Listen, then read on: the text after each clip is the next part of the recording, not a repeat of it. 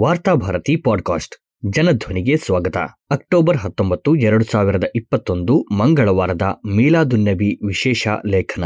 ಲೇಖಕರು ಎಎಸ್ ಪುತ್ತಿಗೆ. ಪ್ರವಾದಿ ಮೊಹಮ್ಮದ್ ಸೊಲ್ಲಾಹು ಅಲಿಹಿ ವಸಲ್ಲಂ ಕುರಿತು ಒಬ್ಬ ಸ್ವದೇಶಿ ಶತ್ರುವಿನ ಜೊತೆ ವಿದೇಶಿ ದೊರೆಯೊಬ್ಬನ ಐತಿಹಾಸಿಕ ಸಂಭಾಷಣೆ. ತಾನು ಪ್ರವಾದಿಯ ಕಟ್ಟಾ ವಿರೋಧಿಯಾಗಿದ್ದು ಅವರ ವಿರುದ್ಧ ಭೀಕರ ಷಡ್ಯಂತ್ರಗಳನ್ನು ನಡೆಸುತ್ತಿದ್ದ ದಿನಗಳಲ್ಲಿ ನಡೆದ ಬಹಳ ಐತಿಹಾಸಿಕ ಹಾಗೂ ಸ್ವಾರಸ್ಯಕರವಾದ ಘಟನೆಯನ್ನು ಅಬು ಸುಫಿಯಾನ್ ತನ್ನ ಸಂಗತಿಗಳಿಗೆ ತಿಳಿಸಿದ್ದರು. ಮಕ್ಕಾ ಮೂಲದ ಹಲವು ವರ್ತಕರು ಪ್ರಸ್ತುತ ಘಟನೆಯ ವೇಳೆ ಹಾಜರಿದ್ದು, ಅದನ್ನು ಸ್ವತಃ ವೀಕ್ಷಿಸಿ, ಅದಕ್ಕೆ ಸಾಕ್ಷಿಗಳಾಗಿದ್ದರಿಂದ ಇತಿಹಾಸಕಾರರು ಮತ್ತು ಹದೀಸ್ ಸಂಗ್ರಹಗಾರರು ಈ ಕುರಿತು ಅಬು ಸುಫಿಯಾನ್ ನೀಡಿರುವ ಹೇಳಿಕೆಯನ್ನು ನಂಬಲರ್ಹವೆಂದು ಪರಿಗಣಿಸಿ ಅದನ್ನು ತಮ್ಮ ಗ್ರಂಥಗಳಲ್ಲಿ ದಾಖಲಿಸಿದ್ದಾರೆ. ಕ್ರಿಸ್ತ ಶಕ ಐನೂರ ಎಪ್ಪತ್ತರಲ್ಲಿ ಮಕ್ಕಾದಲ್ಲಿ ಜನಿಸಿದ ಪ್ರವಾದಿ ಮುಹಮ್ಮದ್ ಸೊಲ್ಲಾಹು ಅಲಿಹಿ ವಸಲ್ಲಂ ತಮ್ಮ ನಲವತ್ತರ ಹರೆಯದಲ್ಲಿ ಕ್ರಿಸ್ತ ಶಕ ಆರ್ನೂರ ಹತ್ತು ಭೂಮುಖದ ಪಾಲಿಗೆ ವಿಶ್ವದೊಡೆಯನ ಅಂತಿಮ ದೂತರಾಗಿ ನಿಯುಕ್ತರಾದರು. ಮೊದಲು ಒಂದೆರಡು ವರ್ಷ ಅವರು ಮೌನವಾಗಿ ಹಾಗೂ ಬಹಳ ಸೀಮಿತವಾಗಿ ಕೇವಲ ತಮ್ಮ ಆಪ್ತರ ವಲಯದಲ್ಲಿ ಸತ್ಯ ಪ್ರಸಾರ ಮತ್ತು ಚಾರಿತ್ರ್ಯ ನಿರ್ಮಾಣದ ಚಟುವಟಿಕೆ ಆರಂಭಿಸಿದ್ರು ಈ ಹಂತದಲ್ಲಿ ಅವರ ವಿರುದ್ಧ ವದಂತಿಗಳ ಸಮರವೊಂದು ಆರಂಭವಾಗಿತ್ತು. ಹೊಸ ಧರ್ಮ ತಂದಿದ್ದಾರೆ. ಎಲ್ಲ ಸಂಪ್ರದಾಯಗಳ ಮತ್ತು ಸಾಂಪ್ರದಾಯಿಕ ದೇವದೇವತೆಗಳ ವಿರುದ್ಧ ಬಂಡಾಯ ಸಾರಿದ್ದಾರೆ. ವಿಗ್ರಹಾರಾಧನೆಯನ್ನು ವಿರೋಧಿಸುತ್ತಾರೆ. ಅವರ ಬಳಿ ಮಾಂತ್ರಿಕ ಶಕ್ತಿ ಇದೆ. ವಿಶೇಷ ಕಾವ್ಯ ಪ್ರತಿಭೆ ಇದೆ. ಕೇಳುಗರನ್ನು ಮರುಳಾಗಿಸಿ ಬಿಡುವಂತಹ ವಚನಗಳನ್ನು ಓದುತ್ತಾರೆ. ಅವು ದಿವ್ಯ ವಾಚನಗಳೆಂದು ಹೇಳಿಕೊಳ್ಳುತ್ತಾರೆ. ನಮ್ಮ ಎಲ್ಲ ಪರಂಪರಾಗತ ಮೌಲ್ಯಗಳನ್ನು ಮತ್ತು ನಮ್ಮ ಬುಡಕಟ್ಟು ವ್ಯವಸ್ಥೆಯನ್ನು ಬುಡಮೇಲು ಮಾಡುವ ಯೋಜನೆ ಹಾಕಿಕೊಂಡಿದ್ದಾರೆ. ಕುಲೀನರು ಮತ್ತು ಗುಲಾಮರೆಲ್ಲ ಸಮಾನರೆಂಬ ಹುಚ್ಚು ಶಿಕ್ಷಣ ನೀಡತೊಡಗಿದ್ದಾರೆಂದು ಇತ್ಯಾದಿ ಹತ್ತು ಹಲವು ವದಂತಿಗಳು ಮೌನವಾಗಿ ಹಬ್ಬತೊಡಗಿದವು. ಪ್ರವಾದಿಯ ಸಂದೇಶ ಹೆಚ್ಚಿನವರಿಗೆ ತಲುಪಿರಲಿಲ್ಲ. ಆದರೆ ವದಂತಿಗಳು ಮಾತ್ರ ನಾಲ್ಕೂ ದಿಕ್ಕಿನಲ್ಲಿ ಬಹುದೂರದವರೆಗೆ ಹಬ್ಬಿದ್ದವು. ನಲವತ್ತು ವರ್ಷಗಳ ಮೊಹಮ್ಮದ್ ಸಲುಲ್ಲಾಹು ಅಲಿಹಿ ವಸಲ್ಲಮರ ಜೀವನವನ್ನು ಕಂಡಿದ್ದ ಮತ್ತು ಅವರನ್ನು ತಮ್ಮ ಸಮಾಜದ ಅತ್ಯಂತ ಪ್ರಾಮಾಣಿಕ, ಸತ್ಯವಂತ ಹಾಗೂ ಸುಶೀಲ ವ್ಯಕ್ತಿಯಾಗಿ ಗುರುತಿಸಿ ಗೌರವಿಸುತ್ತಿದ್ದ ಮಕ್ಕಾದ ಜನರು ಈ ವದಂತಿಗಳಿಂದ ಗೊಂದಲಕ್ಕೀಡಾದರು. ಕ್ರಿಸ್ತಶಕ ಆರುನೂರ ಹದಿಮೂರರಲ್ಲಿ ಪ್ರವಾದಿ ಮುಹಮ್ಮದ್ ಸಲುಲ್ಲಾಹು ಅಲಿಹಿ ವಸಲ್ಲಂರವರು ಸಫಾ ಬೆಟ್ಟದ ಮೇಲೆ ನಿಂತು ಮಕ್ಕಾದವರನ್ನೆಲ್ಲ ಕರೆದು ಸೇರಿಸಿ ಸತ್ಯ ಸಂದೇಶವನ್ನು ಅವರ ಮುಂದಿಟ್ಟರು. ಈ ರೀತಿ ಬಹಿರಂಗ ಸತ್ಯ ಪ್ರಸಾರದ ಪರ್ವ ಆರಂಭವಾಯಿತು. ಹಾಗೆಯೇ ಸತ್ಯವನ್ನು ಮತ್ತು ಸತ್ಯಪ್ರಿಯರನ್ನು ದಮನಿಸುವ ಚಟುವಟಿಕೆ ಕೂಡ ಆರಂಭವಾಯಿತು. ಸತ್ಯ ಪ್ರಸಾರದ ಚಟುವಟಿಕೆಯು ಬಿರುಸಾದಂತೆಲ್ಲ ಸತ್ಯದ ಸದ್ದಡಗಿಸುವ ಶ್ರಮಗಳು ಹೆಚ್ಚೆಚ್ಚು ಸಂಘಟಿತ ಹಾಗೂ ಹಿಂಸಾತ್ಮಕ ಸ್ವರೂಪ ತಾಳತೊಡಗಿತು. ಸತ್ಯ ಸ್ವೀಕಾರ ಮಾಡಿದವರನ್ನು ನಿಂದಿಸುವ, ಮೂದಲಿಸುವ ಬಹಿಷ್ಕರಿಸುವ ಮತ್ತು ಚಿತ್ರಹಿಂಸೆಗೆ ತುತ್ತಾಗಿಸುವ ಘಟನೆಗಳು ನಡೆಯತೊಡಗಿದವು. ಬಹಳ ಅಮಾನುಷ ರೀತಿಯಲ್ಲಿ ಕೆಲವರ ಹತ್ಯೆಯೂ ನಡೆಯಿತು. ಸತ್ಯ ಸ್ವೀಕಾರ ಮಾಡಿದವರನ್ನು ಅವರ ಮನೆಗಳಿಂದ ಹೊರದಬ್ಬಲಾಯಿತು. ಕೆಲವರು ದೂರದ ಊರುಗಳಿಗೆ ಹೋಗಿ ಆಶ್ರಯ ಪಡೆದರು. ಸಾಕ್ಷಾತ್ ಪ್ರವಾದಿಯವರ ಹತ್ಯೆಗೆ ಸಂಚುಗಳು ನಡೆದವು. ಬೇರೆಲ್ಲ ವಿಷಯಗಳಲ್ಲಿ ಸದಾ ಪರಸ್ಪರ ಜಗಳವಾಡುತ್ತಿದ್ದ ಹಲವು ಬುಡಕಟ್ಟುಗಳ ನಾಯಕರು ಪ್ರವಾದಿ ಮೊಹಮ್ಮದ್ ಸುಲಲ್ಲಾಹು ಅಲಿಹಿ ವಸಲ್ಲಮರ ಹತ್ಯೆಯ ಕಾರ್ಯಾಚರಣೆಯನ್ನು ಜಂಟಿಯಾಗಿ ನಡೆಸಲು ಪರಸ್ಪರ ಕೈಜೋಡಿಸಿದರು. ಇಂತಹ ಸನ್ನಿವೇಶದಲ್ಲಿ ಪ್ರವಾದಿ ಮತ್ತು ಮಕ್ಕಾದಲ್ಲಿ ಉಳಿದಿದ್ದ ಅವರ ಅನುಯಾಯಿಗಳು ಸುಮಾರು ಐನೂರು ಕಿಲೋಮೀಟರ್ ದೂರದ ಮದೀನಾ ನಗರಕ್ಕೆ ವಲಸೆ ಹೋದರು. ಅಲ್ಲಿನ ಸ್ಥಳೀಯರು ಪ್ರವಾದಿ ಮತ್ತವರ ಅನುಯಾಯಿಗಳನ್ನು ಹೃತ್ಪೂರ್ವಕವಾಗಿ ಸ್ವಾಗತಿಸಿದರು. ಅವರಲ್ಲಿ ಹೆಚ್ಚಿನವರು ಪ್ರವಾದಿಯ ಅನುಯಾಯಿಗಳ ಸಾಲಿಗೆ ಸೇರಿಕೊಂಡರು. ಜೀವನದುದ್ದಕ್ಕೂ ಪ್ರವಾದಿಯ ಆಜ್ಞಾಪಾಲನೆ ಮಾಡುತ್ತೇವೆಂದು ಪಣತೊಟ್ಟರು. ಹೀಗೆ ಮದೀನಾದಲ್ಲಿ ಒಂದು ಹೊಸ ಆದರ್ಶ ಸಮಾಜ ಸ್ಥಾಪನೆಯ ಚಟುವಟಿಕೆ ಆರಂಭವಾಯಿತು.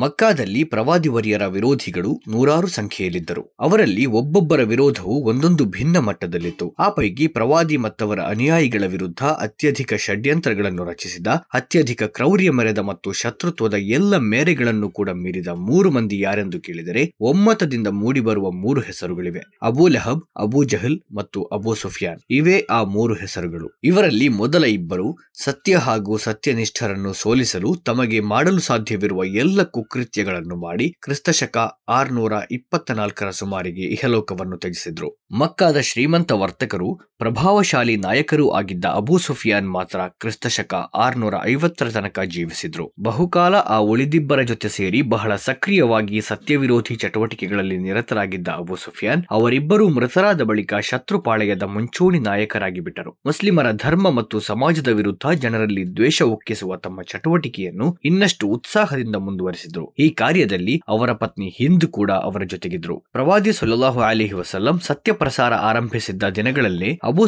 ಸುಫಿಯಾನ್ರ ಪುತ್ರಿ ರಮಲಾ ಪ್ರವಾದಿಯ ಅನುಯಾಯಿಯಾಗಿ ಬಿಟ್ಟಿದ್ರು. ಇದರಿಂದಾಗಿ ಪ್ರವಾದಿ ಮತ್ತವರ ಧರ್ಮದ ವಿರುದ್ಧ ಅಬು ಸುಫಿಯಾನ್ ಕುಟುಂಬಕ್ಕೆ ವಿಶೇಷ ಆಕ್ರೋಶವಿತ್ತು. ಮುಸ್ಲಿಮರ ವಿರುದ್ಧ ಬದ್ರ್ ಯುದ್ಧವನ್ನು ನಡೆಸಲು ಮಕ್ಕಾದವರನ್ನು ಪ್ರಚೋದಿಸುವಲ್ಲಿ ಪ್ರಮುಖ ಪಾತ್ರ ವಹಿಸಿದ್ದ ಅಬು ಸುಫಿಯಾನ್ ಉಹುದ್ ಮತ್ತು ಕಂದಕ್ ಸಹಿತ ಮುಸ್ಲಿಮರ ವಿರುದ್ಧ ನಡೆದ ಹಲವು ಸೈನಿಕ ಆಕ್ರಮಣ ಮತ್ತು ಕಾರ್ಯಾಚರಣೆಗಳಲ್ಲಿ ಶತ್ರುಪಾಳೆಯದ ದಂಡನಾಯಕರಾಗಿದ್ದರು ತಾನು ಪ್ರವಾದಿಯ ಕಟ್ಟಾ ವಿರೋಧಿಯಾಗಿದ್ದು ಅವರ ವಿರುದ್ಧ ಭೀಕರ ಷಡ್ಯಂತ್ರಗಳನ್ನು ನಡೆಸುತ್ತಿದ್ದ ದಿನಗಳಲ್ಲಿ ನಡೆದ ಬಹಳ ಐತಿಹಾಸಿಕ ಹಾಗೂ ಸ್ವಾರಸ್ಯಕರವಾದ ಘಟನೆಯನ್ನು ಅಬು ಸುಫಿಯಾನ್ ತನ್ನ ಸಂಗಾತಿಗಳಿಗೆ ತಿಳಿಸಿದರು. ಮಕ್ಕಾ ಮೂಲದ ಹಲವು ವರ್ತಕರು ಪ್ರಸ್ತುತ ಘಟನೆಯ ವೇಳೆ ಹಾಜರಿದ್ದು, ಅದನ್ನು ಸ್ವತಃ ವೀಕ್ಷಿಸಿ ಅದಕ್ಕೆ ಸಾಕ್ಷಿಗಳಾಗಿದ್ದರಿಂದ ಇತಿಹಾಸಕಾರರು ಮತ್ತು ಹದೀಸ್ ಸಂಗ್ರಹಗಾರರು ಈ ಕುರಿತು ಅಬು ಸುಫಿಯಾನ್ ನೀಡಿರುವ ಹೇಳಿಕೆಯನ್ನು ನಂಬಲರ್ಹವೆಂದು ಪರಿಗಣಿಸಿ ಅದನ್ನು ತಮ್ಮ ಗ್ರಂಥಗಳಲ್ಲಿ ದಾಖಲಿಸಿದ್ದಾರೆ. ಆರುನೂರ ಇಪ್ಪತ್ತ ಎಂಟರಲ್ಲಿ ಪ್ರವಾದಿ ಮುಹಮ್ಮದ್ ಸುಲ್ಲಾಹು ಅಲಿಹಿ ವಸಲ್ಲಂ ಮದೀನಾದ ತಮ್ಮ ಸಂಗಾತಿಗಳ ಜೊತೆ ಉಮ್ರಾ ಯಾತ್ರೆಗಾಗಿ ಮಕ್ಕಾದಡಿಗೆ ಹೊರಟಾಗ ಮಕ್ಕಾದಿಂದ ಸುಮಾರು ಹದಿನೈದು ಕಿಲೋಮೀಟರ್ ದೂರ ಹುದೈಬಿಯಾ ಎಂಬಲ್ಲಿ ಮಕ್ಕಾದ ಸೇನಾ ತುಕಡಿಯೊಂದು ಅವರನ್ನು ತಡೆಯಿತು. ರಕ್ತಪಾತ ತಪ್ಪಿಸಲು ಪ್ರವಾದಿ ವರಿಯರು ಮಕ್ಕಾದ ನಾಯಕರ ಜೊತೆ ಹಲವು ಸುತ್ತಿನ ಮಾತುಕತೆಗಳನ್ನು ನಡೆಸಿದ ಬಳಿಕ ಒಂದು ಶಾಂತಿ ಒಪ್ಪಂದ ನಡೆಯಿತು. ಪ್ರಸ್ತುತ ಹುದೈಬಿಯಾ ಒಪ್ಪಂದವನ್ನು ಮಕ್ಕಾ ಮತ್ತು ಮದೀನಾದವರ ನಡುವಣ ಯುದ್ಧ ವಿರಾಮದ ಒಪ್ಪಂದವೆಂದು ಪರಿಗಣಿಸಲಾಗುತ್ತದೆ. ಈ ಒಪ್ಪಂದದ ಷರತ್ತುಗಳ ಪ್ರಕಾರ ಉಮ್ರಾ ಮಾಡದೆ ಮದೀನಾಗೆ ಮರಳಿದ ಪ್ರವಾದಿ ವರ್ಯರು ಅಂತಾರಾಷ್ಟ್ರೀಯ ಮಟ್ಟದಲ್ಲಿ ಸತ್ಯಪ್ರಸಾರ ನಡೆಸುವ ಚಟುವಟಿಕೆಯನ್ನು ಆರಂಭಿಸಿದರು. ವಿವಿಧ ದೇಶಗಳಿಗೆ ತಮ್ಮ ರಾಯಭಾರಿ ತಂಡವನ್ನು ಕಳಿಸಿ, ಅಲ್ಲಿನ ಆಡಳಿತಗಾರರಿಗೆ ಸಂಕ್ಷಿಪ್ತವಾಗಿ ಸತ್ಯವನ್ನು ಪರಿಚಯಿಸಿ, ಸತ್ಯವನ್ನು ಸ್ವೀಕರಿಸುವಂತೆ ಕರೆ ನೀಡುವ ಪತ್ರಗಳನ್ನು ತಲುಪಿಸತೊಡಗಿದ್ರು. ಇತ್ತ ಇದೇ ಕಾಲಾವಧಿಯಲ್ಲಿ ಅಬು ಸುಫಿಯಾನ್ ವ್ಯಾಪಾರ ನಿಮಿತ್ತ ಕೆಲವು ವರ್ತಕರ ತಂಡದೊಂದಿಗೆ ಫೆಲಸ್ತೀನ್ ಮತ್ತು ಸಿರಿಯಾದ ಕಡೆಗೆ ಹೊರಟಿದ್ರು ಅವರು ಅಲ್ಲಿಗೆ ತಲುಪುವ ಹೊತ್ತಿಗಾಗಲೇ ಪ್ರವಾದಿ ವರಿಯರು ಬರೆದ ಪತ್ರವು ಬೈಸನ್ ಟಾಯ್ನ್ ಸಾಮ್ರಾಜ್ಯದ ದೊರೆ ಹಿರಾಕ್ಲಿಯಸ್ಗೆ ತಲುಪಿತು. ಪತ್ರದಲ್ಲಿನ ಸಂದೇಶ ಹೀಗಿತ್ತು. ಅಲ್ಲಾಹನ ಹೆಸರಿನಿಂದ ಅವನು ತುಂಬಾ ದಯಾಳು, ಕರುಣಾಮಯಿ. ಅಲ್ಲಾಹನ ದಾಸ ಮತ್ತು ಅವನ ದೂತರಾದ ಮುಹಮ್ಮದ್ ಅಬ್ದುಲ್ಲಾ ಅವರ ವತಿಯಿಂದ ಸಿರಿಯಾದ ಪ್ರಮುಖ ಹಿರಾಕ್ಲಿಯಸ್ ರವರಿಗೆ ಸತ್ಯವನ್ನು ಅನುಸರಿಸುವವರಿಗೆ ಶಾಂತಿ. ನಾನು ನಿಮಗೆ ಇಸ್ಲಾಮಿನ ಆಮಂತ್ರಣ ನೀಡುತ್ತಿದ್ದೇನೆ. ನೀವು ಮುಸ್ಲಿಮರಾಗಿರಿ, ಅಲ್ಲಾಹನಿಗೆ ಶರಣಾಗಿರಿ, ನೀವು ಸುರಕ್ಷಿತರಾಗುವಿರಿ. ಅಲ್ಲಾಹನು ನಿಮಗೆ ದ್ವಿಗುಣ ಪ್ರತಿಫಲ ನೀಡುವನು. ಒಂದು ವೇಳೆ ನೀವು ತಿರಸ್ಕರಿಸಿದರೆ ಜನಸಾಮಾನ್ಯರು ದಾರಿ ತಪ್ಪಿದ್ದರ ಹೊಣೆ ಕೂಡ ನಿಮ್ಮ ಮೇಲಿರುವುದು. ಗ್ರಂಥದವರೇ, ನಮ್ಮ ಮತ್ತು ನಿಮ್ಮ ಮಧ್ಯೆ ಸಮಾನವಾಗಿರುವ ಅಂಶದಡೆಗೆ ಬನ್ನಿರಿ. ನಾವು ಅಲ್ಲಾಹನ ಹೊರತು ಬೇರಾರನ್ನು ಪೂಜಿಸದಿರೋಣ ಮತ್ತು ಯಾರನ್ನೂ ಅವನ ಜೊತೆ ಪಾಲುಗೊಳಿಸದಿರೋಣ. ಹಾಗೆಯೇ ನಮ್ಮಲ್ಲಿ ಯಾರು ಅಲ್ಲಾಹನ ಹೊರತು ಬೇರೆ ಯಾರನ್ನೂ ದೇವರುಗಳಾಗಿಸಬಾರದು ಎಂದು ಹೇಳಿರಿ. ಇಷ್ಟಾಗಿಯೂ ಅವರು ಹಠಮಾರಿತನವನ್ನೇ ತೋರಿದರೆ ನೀವು ಸಾಕ್ಷಿಗಳಾಗಿರಿ. ನಾವಂತೂ ಖಂಡಿತ ಮುಸ್ಲಿಮರಾಗಿರುವೆವು. ಅಲ್ಲಾಹನಿಗೆ ಶರಣಾಗಿರುವೆವು ಎಂದು ಹೇಳಿರಿ. ಕುರ್ಆನ್ ಮೊಹರು. ಮುಹಮ್ಮದ್ ಅಲ್ಲಾಹನ ದೂತರು. ಈ ಪತ್ರವನ್ನು ಓದಿ ತುಂಬಾ ಪ್ರಭಾವಿತನಾದ ದೊರೆ ಹಿರಾಕ್ಲಿಯಸ್ನೊಳಗೆ ಪ್ರವಾದಿ ಮತ್ತು ಅವರ ಸಂದೇಶದ ಕುರಿತು ಹೆಚ್ಚಿನ ಮಾಹಿತಿಯನ್ನು ಪಡೆಯುವ ಕುತೂಹಲ ಮೂಡಿತು. ಅವನು ತನ್ನ ಆಸ್ಥಾನದಲ್ಲಿದ್ದ ಮತ್ತು ತನ್ನ ನಾಡಿನಲ್ಲಿ ತನಗೆ ವಿಶ್ವಾಸವಿದ್ದ ಹಲವು ವಿದ್ವಾಂಸರ ಜೊತೆಗೆ ಈ ಕುರಿತು ಚರ್ಚಿಸಿದನು. ಆ ವೇಳೆ ಅವನಿಗೆ ಮಕ್ಕಾದಿಂದ ಬಂದಿರುವ ವರ್ತಕರ ತಂಡವೊಂದು ಫೆಲಸ್ತೀನ್ನಲ್ಲಿ ಶಿಬಿರ ಹೂಡಿರುವ ವಾರ್ತೆ ಸಿಕ್ಕಿತು. ಅವನು ತನ್ನ ಪ್ರತಿನಿಧಿಗಳನ್ನು ಕಳಿಸಿ ಆ ಯಾತ್ರಾ ತಂಡದವರನ್ನು ತನ್ನ ಅರಮನೆಗೆ ಕರೆಸಿಕೊಂಡನು. ಪ್ರವಾದಿ ಮತ್ತವರ ವಿರೋಧಿಗಳನ್ನೇ ಒಳಗೊಂಡಿದ್ದ ಅಬೂಸುಫಿಯಾನ್ ನೇತೃತ್ವದ ತಂಡ ಅರಮನೆ ತಲುಪಿತು. ಅಲ್ಲಿ ರಾಜನ ದರಬಾರು ನಡೆಯುತ್ತಿತ್ತು. ಎಲ್ಲ ಪ್ರಮುಖ ನಾಯಕರು ಮತ್ತು ವಿದ್ವಾಂಸರು ದೊರೆಯ ಅಕ್ಕಪಕ್ಕದಲ್ಲಿದ್ದರು. ಈ ತಂಡವು ಅರಮನೆ ತಲುಪಿದಾಗ ದೊರೆಯು ಅವರನ್ನು ದರಬಾರಿಗೆ ಆಮಂತ್ರಿಸಿ ಜೊತೆಗೆ ತನ್ನ ಅನುವಾದಕರನ್ನು ಕರೆಸಿಕೊಂಡನು. ಆ ಬಳಿಕ ಏನು ನಡೆಯಿತು ಎಂಬುದನ್ನು ನೇರವಾಗಿ ಅಬೂ ಸುಫಿಯಾನ್ರ ಮಾತುಗಳಲ್ಲಿ ಕೇಳೋಣ. ನಿಮ್ಮ ಪೈಕಿ ತಾನು ದೇವದೂತನೆಂದು ಹೇಳಿಕೊಳ್ಳುತ್ತಿರುವ ಆ ವ್ಯಕ್ತಿಯ ಅತ್ಯಂತ ನಿಕಟ ಬಂಧು ಯಾರು? ಎಂದು ದೊರೆಯು ವಿಚಾರಿಸಿದ. ನಾನು ಆ ವ್ಯಕ್ತಿಯ ಅತ್ಯಂತ ನಿಕಟ ಬಂಧು ಎಂದು ನಾನು ಉತ್ತರಿಸಿದೆ. ದೊರೆ, ಈ ವ್ಯಕ್ತಿಯನ್ನು ನನ್ನ ಸಮೀಪ ಕೂರಿಸಿರಿ. ಇವನ ಜೊತೆಗಿರುವ ಇತರರನ್ನೆಲ್ಲ ಅವನ ಹಿಂದೆ ಕೂರಿಸಿರಿ. ಅವರಿಗೆ ತಿಳಿಸಿಬಿಡಿ, ನಾನು ಇವರೊಡನೆ, ಅಂದರೆ ಅಬು ಸುಫಿಯಾನ್ನೊಡನೆ ಆ ವ್ಯಕ್ತಿಯ ಮೊಹಮ್ಮದರ ಕುರಿತು ಕೆಲವು ವಿಚಾರಗಳನ್ನು ಕೇಳಲಿದ್ದೇನೆ. ಈತ ಏನಾದರೂ ಸುಳ್ಳು ಹೇಳಿದರೆ ನೀವು ಅದನ್ನು ನಿರಾಕರಿಸಬೇಕು. ಅಲ್ಲಾಹನಾನೆ ಆ ಜನರು ನನ್ನ ಸುಳ್ಳನ್ನು ಬಯಲಿಗೆಳೆಯಬಹುದು ಎಂಬ ಭಯ ಇಲ್ಲದೇ ಇದ್ದಿದ್ದರೆ ನಾನು ಅಬು ಸುಫಿಯಾನ್ ಖಂಡಿತವಾಗಿಯೂ ಪ್ರವಾದಿಯ ಕುರಿತು ಸುಳ್ಳು ಮಾಹಿತಿ ನೀಡುತ್ತಿದ್ದೆ. ದೊರೆ, ನಿಮ್ಮ ನಡುವೆ ಕುಲಗೋತ್ರದ ದೃಷ್ಟಿಯಿಂದ ಅವರ, ಅಂದರೆ ಮೊಹಮ್ಮದರ ಸ್ಥಾನಮಾನ ಹೇಗಿದೆ? ಅಬು ಸುಫಿಯಾನ್, ಅವರು ತುಂಬಾ ಉನ್ನತ ಮಟ್ಟದ ಪ್ರತಿಷ್ಠಿತ ಕುಲದವರು. ದೊರೆ, ಈ ಹಿಂದೆ ನಿಮ್ಮಲ್ಲಿ ಯಾರಾದರೂ ಆ ವ್ಯಕ್ತಿಯಂತೆ ತಾನು ದೇವದೂತನೆಂದು ಹೇಳಿಕೊಂಡಿದ್ದುಂಟೆ? ಅಬು ಸುಫಿಯಾನ್, ಇಲ್ಲ. ದೊರೆ, ಆ ವ್ಯಕ್ತಿಯ ಪೂರ್ವಜರಲ್ಲಿ ಯಾರಾದರೂ ದೊರೆಗಳಾಗಿದ್ದರೆ ಅಬು ಸುಫಿಯಾನ್, ಇಲ್ಲ. ದೊರೆ, ಆ ವ್ಯಕ್ತಿಯ ಅನುಯಾಯಿಗಳು ಯಾರು? ಸಮಾಜದ ಬಲಿಷ್ಠರೇ ಅಥವಾ ದುರ್ಬಲ ವರ್ಗದವರೇ? ದುರ್ಬಲ ವರ್ಗದವರು. ಆ ವ್ಯಕ್ತಿಯ ಸಂಗಾತಿಗಳ ಸಂಖ್ಯೆ ಹೆಚ್ಚುತ್ತಿದೆಯೇ ಅಥವಾ ಕುಸಿಯುತ್ತಿದೆಯೇ? ಅಬು ಸುಫಿಯಾನ್, ಹೆಚ್ಚುತ್ತಲೇ ಇದೆ. ದೊರೆ, ಅವರ ಅನುಯಾಯಿಗಳಾದವರಲ್ಲಿ ಯಾರಾದರೂ ಆ ಬಳಿಕ ತಿರುಗಿ ಬೀಳುತ್ತಾರೆಯೇ? ಇಲ್ಲ. ಆ ವ್ಯಕ್ತಿ ತಾನು ದೇವದೂತನೆಂದು ಹೇಳಿಕೊಳ್ಳುವ ಮುನ್ನ ಎಂದಾದರೂ ಸುಳ್ಳು ಹೇಳಿದ್ದುಂಟೆ? ಇಲ್ಲ. ಆ ವ್ಯಕ್ತಿ ಎಂದಾದರೂ ವಚನಭಂಗ ಮಾಡಿದಿದೆಯೇ ಇಲ್ಲ. ಸದ್ಯ ನಮ್ಮ ಹಾಗೂ ಆ ವ್ಯಕ್ತಿಯ ಮಧ್ಯೆ ಒಂದು ಸಂಧಾನ ಜಾರಿಯಲ್ಲಿದೆ. ಆತ ಆ ವಿಷಯದಲ್ಲಿ ಏನು ಮಾಡುವೆನೆಂದು, ಅಂದರೆ ಸಂಧಾನದ ಷರತ್ತುಗಳನ್ನು ಉಲ್ಲಂಘಿಸುವನೋ ಎಂಬುದು ನಮಗೆ ತಿಳಿದಿಲ್ಲ. ಈ ಹಂತದಲ್ಲಿ ಅಬು ಸುಫಿಯಾನ್ ಹೇಳುತ್ತಾರೆ, ಪ್ರಸ್ತುತ ಸಂಭಾಷಣೆಯಲ್ಲಿ ಈ ಒಂದು ಮಾತನ್ನು ಬಿಟ್ಟರೆ ಪ್ರವಾದಿಯವರ ವಿರುದ್ಧ ಬೇರೇನನ್ನೂ ಹೇಳಲು ನನಗೆ ಸಾಧ್ಯವಾಗಲಿಲ್ಲ. ದೊರೆ, ನಿಮ್ಮ ಮತ್ತು ಆ ವ್ಯಕ್ತಿಯ ನಡುವೆ ಯುದ್ಧವೇನಾದರೂ ನಡೆದುದುಂಟೆ ಹೌದು, ದೊರೆ, ಆ ಯುದ್ಧಗಳ ಫಲಿತಾಂಶ ಹೇಗಿರುತ್ತದೆ? ಕೆಲವೊಮ್ಮೆ ಅವರು ಗೆಲ್ಲುತ್ತಾರೆ, ಕೆಲವೊಮ್ಮೆ ನಾವು ಗೆಲ್ಲುತ್ತೇವೆ. ಆ ವ್ಯಕ್ತಿ ನಿಮಗೆ ಏನನ್ನು ಉಪದೇಶಿಸುತ್ತಾರೆ? ಅಲ್ಲಾಹನನ್ನು ಮಾತ್ರ ಪೂಜಿಸಬೇಕು. ಬೇರೆ ಯಾರು ದೇವತ್ವದಲ್ಲಿ ಅವನ ಪಾಲುದಾರರಲ್ಲ ಪೂರ್ವಜರ ಸಂಪ್ರದಾಯಗಳನ್ನು ಬಿಟ್ಟು ಬಿಡಬೇಕು ನಮಾಜ್ ಮಾಡಬೇಕು, ಸತ್ಯ ಹೇಳಬೇಕು, ಧರ್ಮನಿಷ್ಠರಾಗಬೇಕು, ಬಂಧುಗಳ ಜೊತೆ ಸೌಜನ್ಯದಿಂದ ವರ್ತಿಸಬೇಕು ಎಂದು ಅವರು ಉಪದೇಶಿಸುತ್ತಾರೆ. ಈ ಸಂಭಾಷಣೆಯ ಬಳಿಕ ದೊರೆಯು ತನ್ನ ಅನುವಾದಕನನ್ನು ಕರೆದು ಹೇಳಿದನು, ಅಬು ಸುಫಿಯಾನ್ರೊಡನೆ ಹೀಗೆ ಹೇಳಿರಿ. ನಾನು ನಿಮ್ಮೊಡನೆ ಆತನ ಕುಲದ ಕುರಿತು ಕೇಳಿದೆ. ಆತ ನಮ್ಮಲ್ಲಿನ ಅತ್ಯುತ್ತಮ ಕುಲದವನೆಂದು ನೀವು ಹೇಳಿದಿರಿ. ದೇವದೂತರನ್ನು ಯಾವಾಗಲೂ ಅತ್ಯುತ್ತಮ ಕುಲದಿಂದ ಆರಿಸಲಾಗುತ್ತದೆ. ಈ ಹಿಂದೆ ನಿಮ್ಮ ಪೈಕಿ ಯಾರಾದರೂ ತಾನು ದೇವದೂತನೆಂದು ಹೇಳಿಕೊಂಡದ್ದುಂಟೇ ಎಂದು ನಾನು ನಿಮ್ಮಲ್ಲಿ ಕೇಳಿದೆ. ಇಲ್ಲ ಎಂದು ನೀವು ಉತ್ತರಿಸಿದ್ರಿ. ಒಂದು ವೇಳೆ ನೀವು ಹೌದು ಎಂದು ಉತ್ತರಿಸಿದ್ರೆ ಆ ವ್ಯಕ್ತಿ ತನ್ನ ಹಿಂದಿನವರನ್ನು ಅನುಕರಿಸುತ್ತಿದ್ದಾನೆಂದು ನಾನು ಭಾವಿಸುತ್ತಿದ್ದೆ. ಆ ವ್ಯಕ್ತಿಯ ಪೂರ್ವಜರಲ್ಲಿ ಯಾರಾದರೂ ದೊರೆಗಳಾಗಿದ್ದರೆ ಎಂದು ನಾನು ನಿಮ್ಮಲ್ಲಿ ವಿಚಾರಿಸಿದೆ. ನೀವು ಇಲ್ಲ ಎಂದಿರಿ.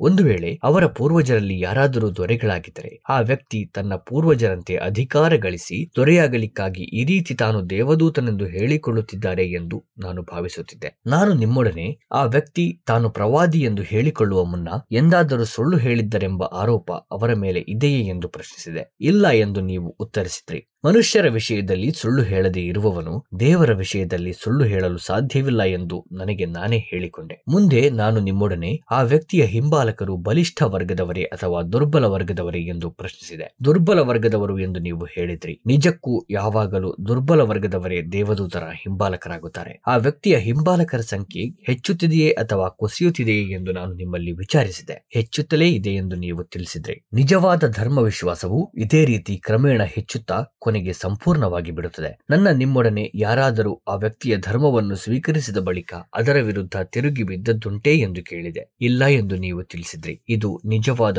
ಧರ್ಮ ವಿಶ್ವಾಸದ ಲಕ್ಷಣ.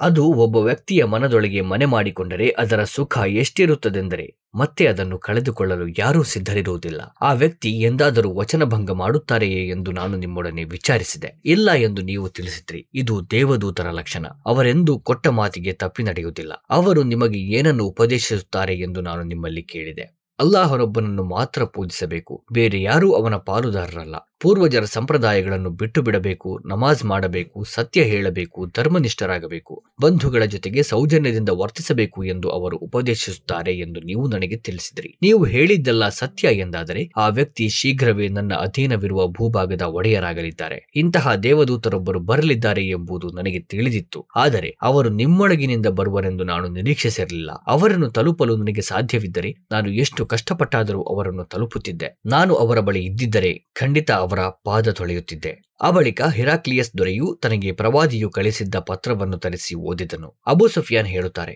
ರಾಜನು ಪತ್ರವನ್ನು ಓದಿ ಮುಗಿಸಿದಾಗ ಆತನ ದರಬಾರಿನಲ್ಲಿ ಭಾರೀ ಸದ್ದುಗದ್ದಲ ಉಂಟಾಯಿತು. ಹಲವು ಬಗೆಯ ಧ್ವನಿಗಳು ಮೊಳಗಿದವು. ನಮ್ಮನ್ನು ಆ ಸ್ಥಾನದಿಂದ ಹೊರಗೆ ಕಳಿಸಲಾಯಿತು. ಆ ವೇಳೆ ನಾನು ನನ್ನ ಜೊತೆಗಿದ್ದ ಸಂಗಾತಿಗಳನ್ನೇ, ಆ ಮೊಹಮ್ಮದರ ಸಮಾಚಾರವು ಈಗ ತುಂಬಾ ಬೆಳೆದು ಬಿಟ್ಟಿದೆ ನೋಡಿರಂತೆ, ಸರಿಯಾದ ದೊರೆ ಕೂಡ ಅವರಿಗೆ ಅಂಜುತ್ತಿದ್ದಾನೆ ಎಂದು ಹೇಳಿದೆ. ಆಗ ನನಗೆ ಮೊಹಮ್ಮದರು ವಿಜಯಿಯಾಗುತ್ತಾರೆ ಎಂದು ಅನಿಸತೊಡಗಿತು. ಕೊನೆಗೊಮ್ಮೆ ಅಲ್ಲಾಹನು ನನಗೆ ಮುಸಲ್ಮಾನನಾಗುವ ಸೌಭಾಗ್ಯವನ್ನು ಕರುಣಿಸಿದನು.